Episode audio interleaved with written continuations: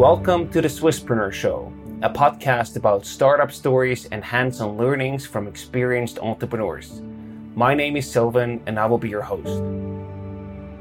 Today, we're heading west to visit outer space, or better said, a startup that works in outer space called SWISSto12. The Swiss startup builds high quality and lightweight radio frequency components that are used in space or on airplanes. We arrive in Renens, close to Lausanne, at SWISSto12's headquarters. Once you enter their building, you realize that it's a mix between offices and a production facility. On your left, you find several multi person offices and meeting rooms, which, though they look nice, are clearly built to get the job done and not to be showrooms for fancy chairs or other gadgets. On your right, you can enter the production facilities with several 3D printers, a workshop, and a research and development area.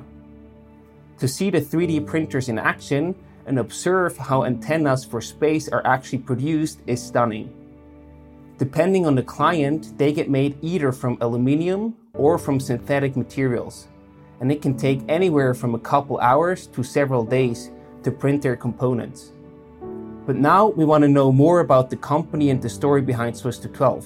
And that's why we're meeting with co founder and CEO Emile de Rijk and Swisscom Ventures investment partner Per Lange. Eh.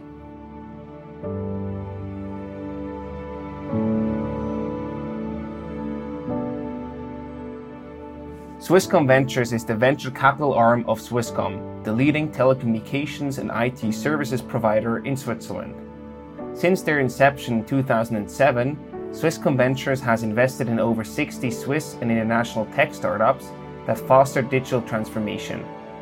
If you're an entrepreneur building a product that drives the digitalization in a certain market and you are looking for capital, then reach out to the Swisscom Ventures team at www.venture.swisscom.com. Emile and Per, welcome to the podcast. It's a pleasure to have you here today. Welcome. Thanks. Thank you. Thanks. Good to be here. I would like to start with the first question right away to you, Emile. Uh, your company is called SWISSto12, not a very common business name as you would expect from the startup world. How did you come up with that name, and is there any meaning behind it? It better have a meaning, otherwise, it would be really interesting. So, yes, there's a story behind it. Uh, when we originally founded uh, the company, um, we were focused on making um, antennas, uh, mostly for scientific instrumentation applications.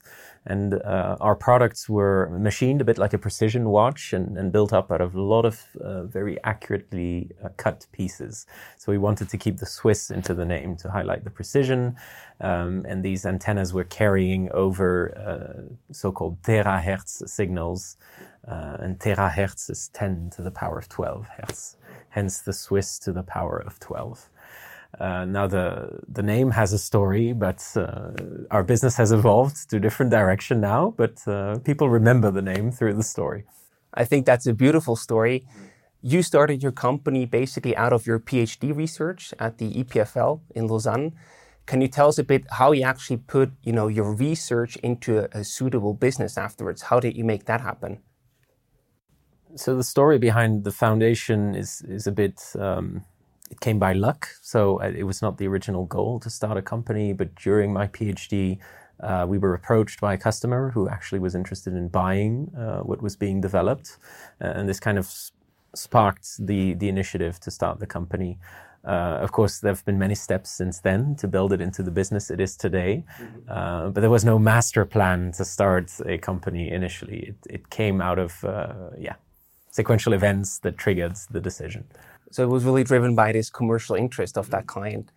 In what way has the university also supported you in, in that endeavor? Because I can imagine, you know, having the research and probably also patents behind it as you have, um, this is an important step to also have the the EPFL on board if you want to pursue in, in such a direction. Yes, and the EPFL has been very supportive of the initiative. They, they in general, are very supportive of, of spin offs and of entrepreneurial activity coming from the university.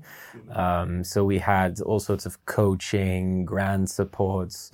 Uh, we, we were able to secure a, uh, an exclusive license to the IP, which was developed during my time at the university, and that is now utilized by the company. So um, it, it all went well. Sounds great. I would like to zoom out a bit and ask you, Per, to go into a macro level perspective. There, we always have a non-stop growth of more data that is, is uh, basically transmitted through the world, mainly driven by the internet.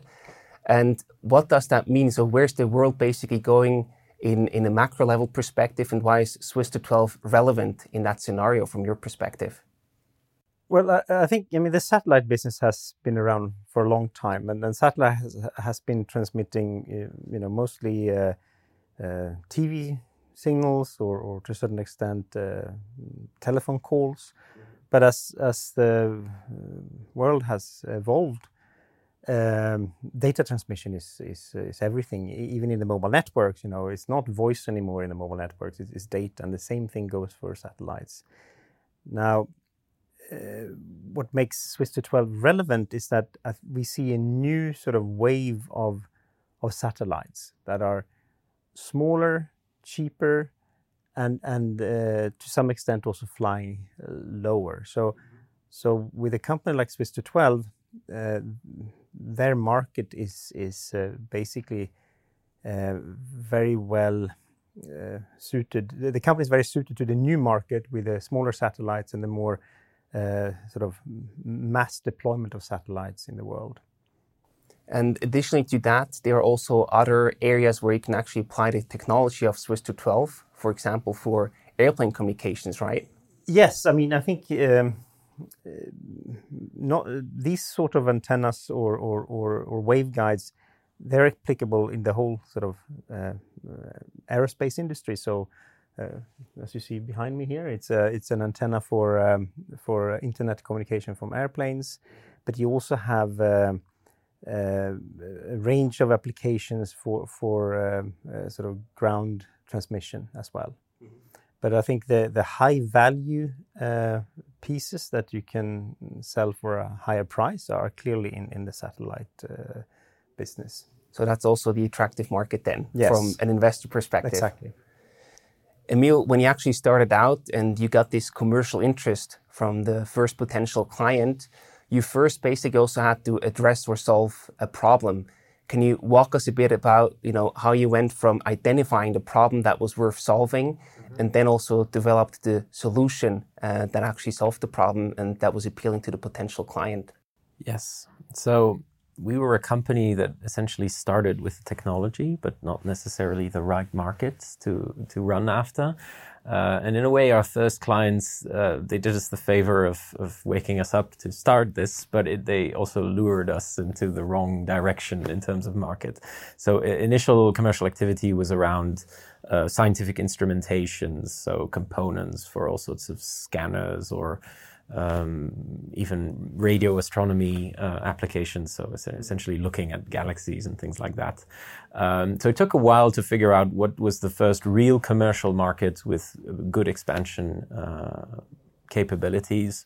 And we came to that conclusion in 2015 uh, when essentially making our way through the telecommunication through space market, meeting the right stakeholders, and coming to the conclusion that we are of value there. Uh, and now, why are we of value there? That's because um, through the novel manufacturing technologies we've developed to build uh, antenna systems. Uh, so these technologies are based on 3D printing, which is very different from the state of the art, where pieces are essentially cut out of metal using more traditional techniques. Um, we're able to uh, greatly lower the weight of such systems while also enabling um, very new designs to those systems. And this is a world where if you can free up the design space of antennas, you can come up with products that simply enable higher data throughput for satellites and thereby have a direct impact on uh, profitability and the business plan of the telecommunication operators who then use our products to sell uh, data connectivity to users on the ground. Mm-hmm.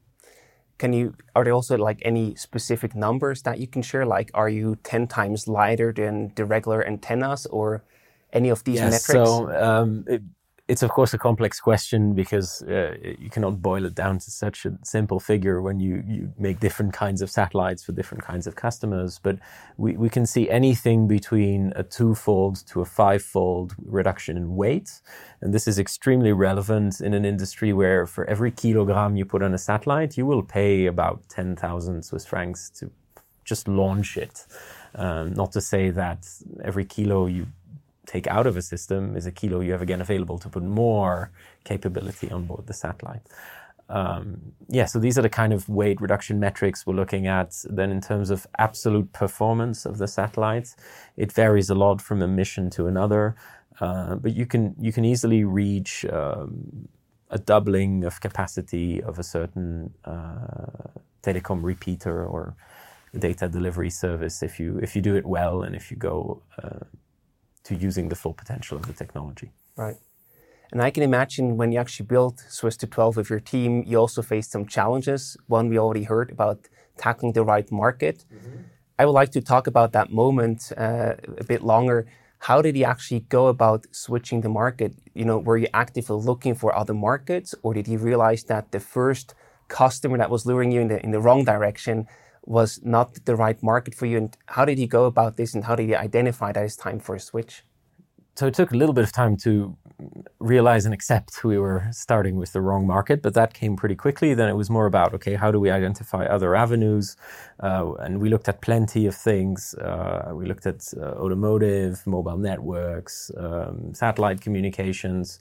And what really triggered the interest in satellite communications were mostly interactions with the European Space Agency um, who have a great amount of experts who know this industry uh, like their pocket, and uh, who essentially met us and said, "Guys, you can, you have to focus on this industry. this is not possible to continue with uh, by, uh, and ignore it." So, uh, and they've walked us through, uh, made intros at different large industrial customers, and, and this provided for a convincing amount of evidence that we should pivot. Sounds great. And then, um, I, besides identifying the right market, you also expanded to the US. Um, going international from a Swiss perspective it can also be quite a challenge. How did you manage about opening an office in Israel, but also in the US as you expanded to other markets? So expanding is a necessity when you're in Switzerland because Switzerland is, is not exactly a large market for itself. Uh, so we've also always been very international in our uh, commercial outreach. So uh, we sell in Europe, we sell in, in North America. Um, but there's a limit to what you can sell in North America without being there. Uh, this is very much a, a solution business um, where you you try to tailor an optimal solution with a client. So there's a long collaborative phase with the clients to get to such a larger system sale. Um, and this can only be done through proximity. Uh, second of all, the North American market is a, a, market where usually, for instance, Americans like buying products from other Americans. Um, so the approach we took was to find people over there, overseas, who were already in the industry, um, whom we knew and trusted uh, and who were enthusiastic about this project and, and who onboarded with the adventure earlier this year. Um, and uh, through their network, quickly assembled a small core team that now uh, helps us expand our presence on that continent. And how did you find these these people for the first core team? Did you go through your own network? Did you get any support from investors, for example, or did you just look for suitable people on LinkedIn? How did you go about that?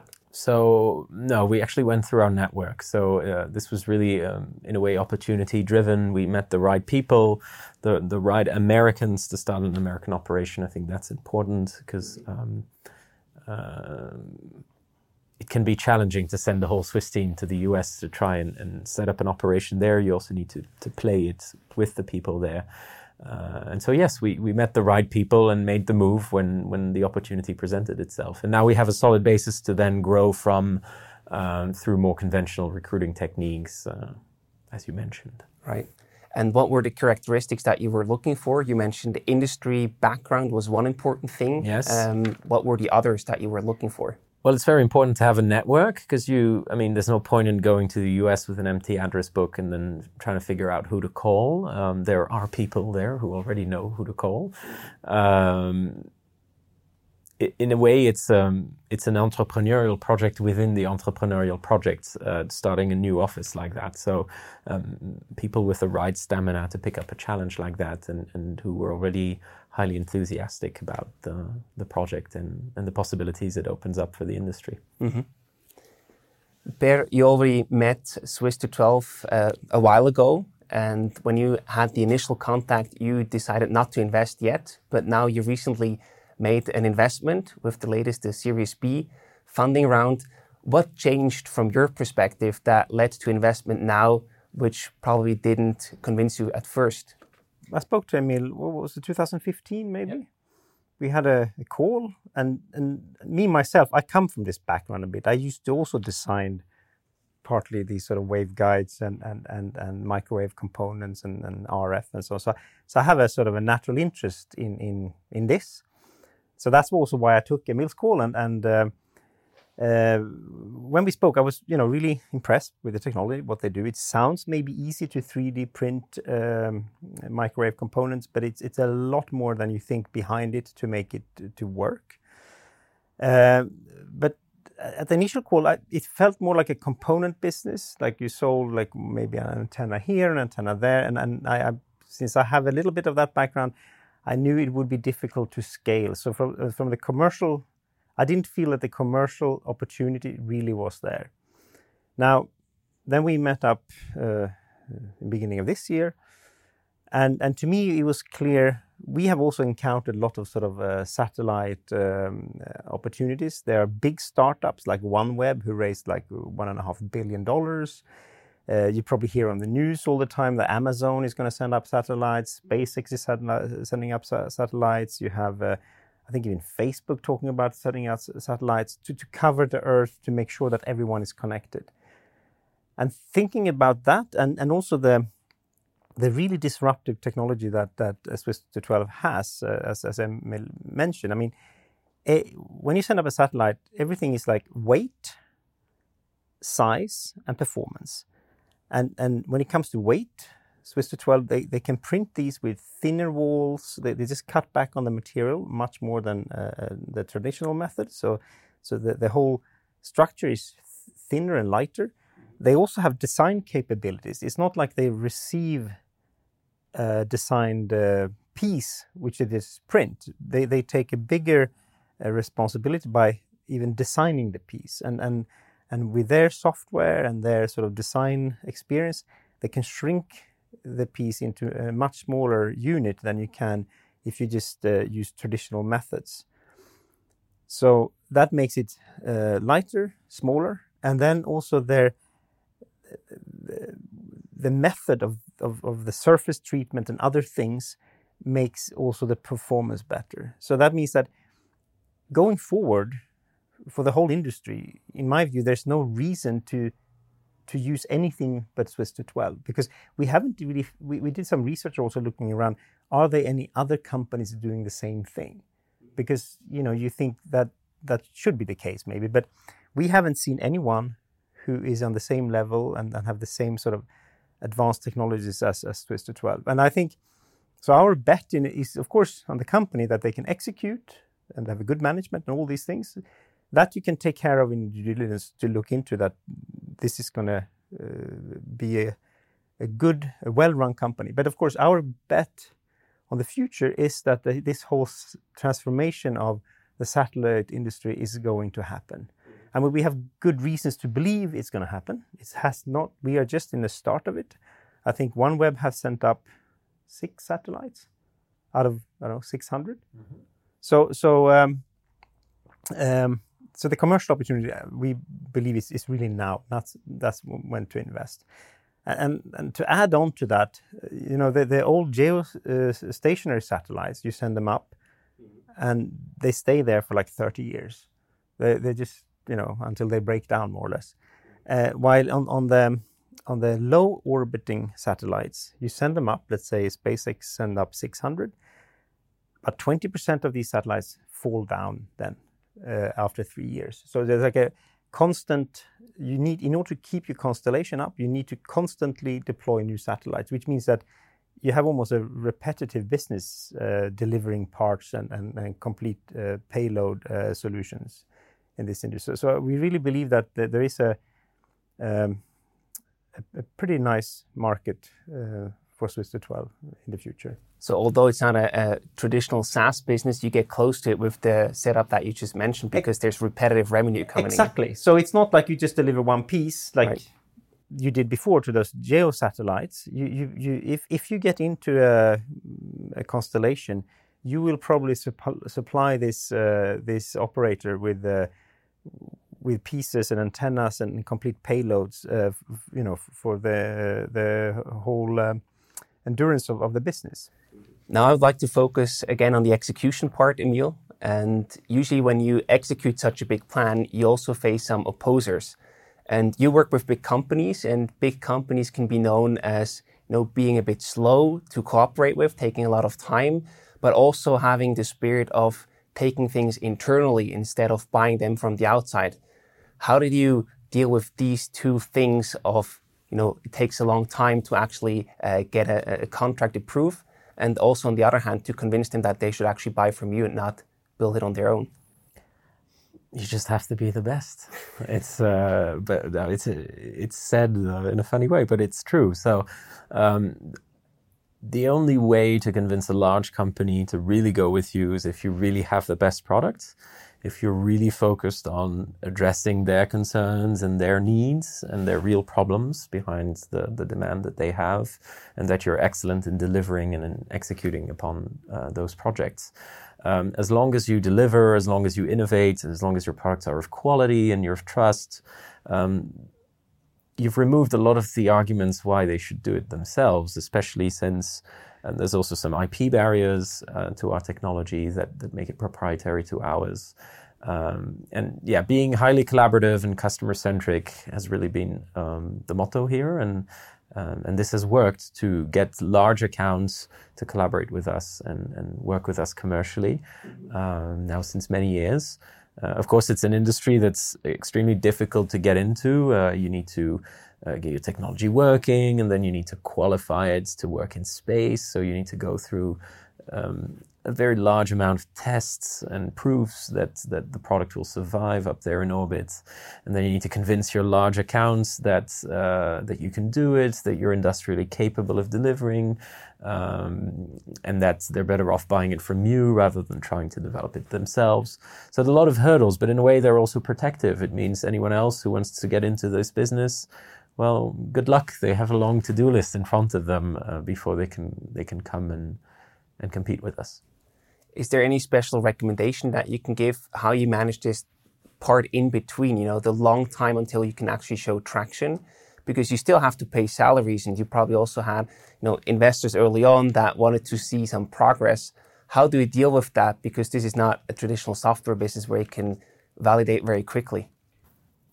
Well, you need to be good at executing. You need to have a clear view on what the plan is, uh, be capable of communicating that, be capable of getting, nonetheless, uh, materialized customer interest or, or, commitments before that, uh, which is possible uh, if you do it in, a, in, in, in, a smart way. Uh, for us, what helped a lot is, the, again, the European Space Agency. They have multiple um, like development activities or um, sort of qualification activities that you can initiate with them that provide for funding, that demonstrates revenue. Usually, these projects are, are only granted to you if you do them in collaboration with your longer term commercial customer. So, it's really an excellent way to show that something's happening and going in the right way. And then with that, you need to find the, the early investors who believe in it and, and uh, who are willing to take this risk. Um, and step into the adventure, which we were lucky to find in, in our early days. And recently, you also closed the Series B round, $18.5 million. Congratulations, by the way. Thank you. And there you have been an important part, Per, uh, with Swisscom Ventures. You also co invested. And I would also like to uh, know a bit more about how you actually then collaborate with the startups that you invest in. Is there any specific role that you take, like, for example, a board seat as you have now at uh, SWISSto12? How does the collaboration between Swisscom Ventures and the startup look like after you invest invested? I think it, it varies as much as the companies we invest in vary. It's I think there is no sort of uh, what can I say um, um, ready-made plan or one size fits all. So we try to be helpful where we can bring some value. Uh, very often, you know, we invest in, in, in very advanced technology businesses where we have sort of limited um, knowledge and, and of course limited um, skills where we can help the company in, in, in the core sort of product development. We try to I think a big big focus for a VC, especially in some technology companies, is to push and make sure that they don't forget the commercial part of the business. Because um, many technology companies they're in love with their technology, you know, they are very proud of what they're doing, and they think they are, you know, by far the best. And sometimes you fall in the trap and you think that the technology is so good, so it sells, it can, you know, will sell itself. So um, very often uh, we try to encourage uh, to have a structured approach to sales and business development. And, and if we have some contacts in that space, we try to, of course, open doors. In, in, in, in, in certain industries, we have more contacts than others, of course. Uh, and also when it comes to maybe recruiting certain type of uh, people in, in, in, in this particular functions, we, we could try to help out. Um, but I think to, to follow up commercially and, and make sure that the company does not forget uh, about um, sort of the structured approach to sales. I think that's one thing we, we quite often uh, emphasize. I think uh, that sounds like a great sparring partner to have. Well, yeah, or, or, you know, we can come across as nagging as well. You know, you told us that you were supposed to sell this and you didn't. Why is that, and so on but clearly, uh, we, we, try to uh, keep keep the management's uh, attention on these things. Mm-hmm. And now, if the Series B closed, I'm sure you have some plans for the future, Emile. What yep. do you actually want to achieve with the funds that you just recently raised? Well, we still have much to do. Uh, I mean, we, we need to get into every project of this industry and be the, the reference in terms of uh, providing these antenna systems for future satellites. So um, there are a number of things we want to focus on. One of them are these uh, low Earth orbit satellite constellations, so large projects involving a large number of these smaller satellites. Um, we're extremely well positioned on a number of those. Um, with um, actual production programs due to start next year. And this is something we need to prepare for. So there's uh, quite a bit of industrialization to do uh, in view of, of being ready to deliver those. Um, there's, of course, emphasis on the sales uh, uh, capabilities of the company and uh, making sure we, we can anchor a better presence at our customers and have more means to do so. Um, and there's the US project. So there's, there's plenty of business to do in the US, and, and opening an office is only the first part of the story. Now we need to uh, make that um, office blossom into uh, larger and growing sales opportunity. So, very exciting times ahead for both of you. Thank you so much for taking the time uh, for this interview today. And I wish you lots of success for Swisscom Ventures, but of course also for Swiss 12. Thank you. Thank you.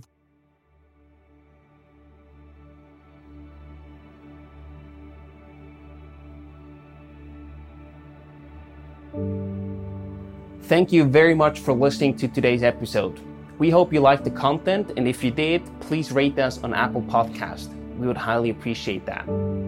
Next week, we'll already be back with a new episode, a Q&A session. Check out our social media channels for handing in your questions to the topic that we will discuss next week and get them answered by top experts out of our network. If you have a burning question, that's the time to ask it and get it answered from professionals. So we hope to see you again next week for an all new Swisspreneur episode.